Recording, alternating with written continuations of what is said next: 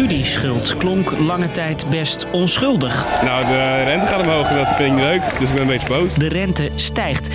Dat betekent protest en betekent veel meer betalen. Ik ben helemaal niet blij. Waarom die rente nu stijgt en wat de politiek daaraan wil doen, Je ziet dat toch wel veel partijen hiermee eh, in de maag zitten. dat leg ik Marco ja, Goed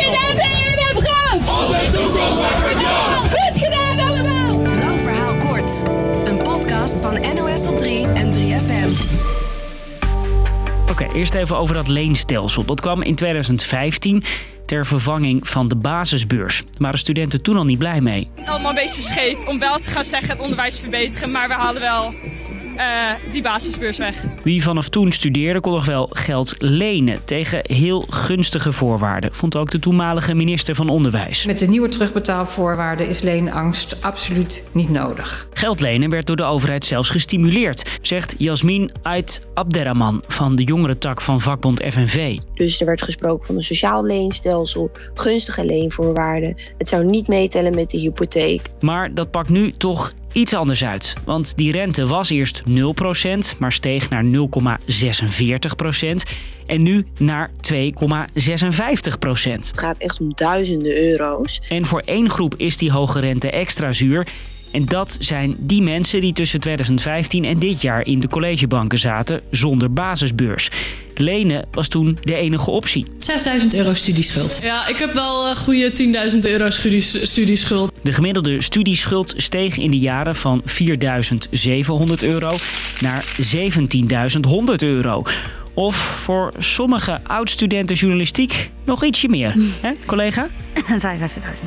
Maar het kan nog erger hoor. Ja, ik zit nu op de 90.000. Hoeveel mensen precies last hebben van die hoge rente op hun studieschuld, dat is niet helemaal duidelijk, zegt Jasmin. Maar als we alleen al kijken naar de groep die onder het leenstelsel hebben gestudeerd, dus die staat dan ook wel bekend als de generatie, dat zijn al bijna een miljoen studenten.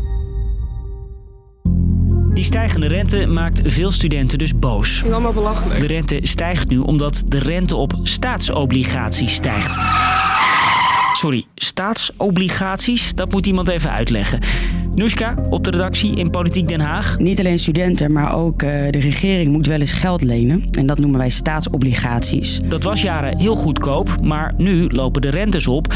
En dus kost geld lenen ook de staat meer geld. Is gezegd, gaat de rente van de regering omhoog, dan gaat de rente van de studielening ook omhoog. En dat is vastgelegd in de wet. Dat betekent dat de rente nu vijf keer zo hoog wordt. En dat is flink. Neem die ene student journalistiek, die dus 55.000 euro moet terugbetalen. Met de lagere rente kwam daar ruim 5.000 aan rente bovenop. En dat wordt nu ruim 32.000 euro aan rente. Eén troost, niet iedereen betaalt dit meteen. De rente op je studielening staat voor vijf jaar vast. Dus het kan zijn dat je nog even die lagere rente betaalt. En, zegt de demissionair onderwijsminister Dijkgraaf, studenten kunnen een compensatie krijgen van 1400 euro. En hij zegt dat je alleen aflost wat je ook straks kan betalen qua inkomen. Maar die woorden zijn voor studenten dus niet genoeg. Of er door deze protesten iets verandert, dat is afwachten. Maar de pechgeneratie heeft één geluk. De verkiezingen staan voor de deur. Je staat in het voorrecht je staan. En veel partijen willen iets doen aan die hoge rente. D66, SP, PvdA GroenLinks, Partij voor de Dieren, DENK, Nieuw Sociaal Contract. Al verschilt het volgens mijn collega Noeska wel per partij wat ze willen doen. Je hebt partijen die zeggen, nou ja, ik wil bevriezen waar het nu op staat. Die rente op 0,46% houden dus, pleit PvdA GroenLinks voor. Maar je hebt ook partijen zoals D66 en SP.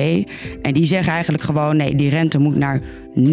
En studenten moeten helemaal geen rente betalen over hun lening. En dan zijn er ook nog partijen die vooral de pechgeneratie willen helpen. Volt, CDA en ChristenUnie zien wat in compensatie. Terwijl rechtse partijen zoals Forum, Ja21, BBB en de VVD het belangrijker vinden dat die leenschuld straks niet meetelt bij een hypotheek. Investeren in jezelf, dat is ook iets moois. Oké, ze zijn het dus nog niet helemaal eens in Den Haag.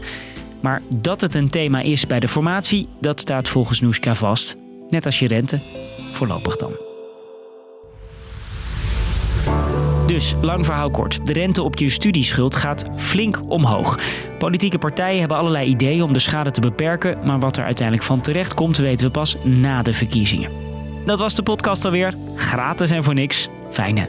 Dank voor het luisteren.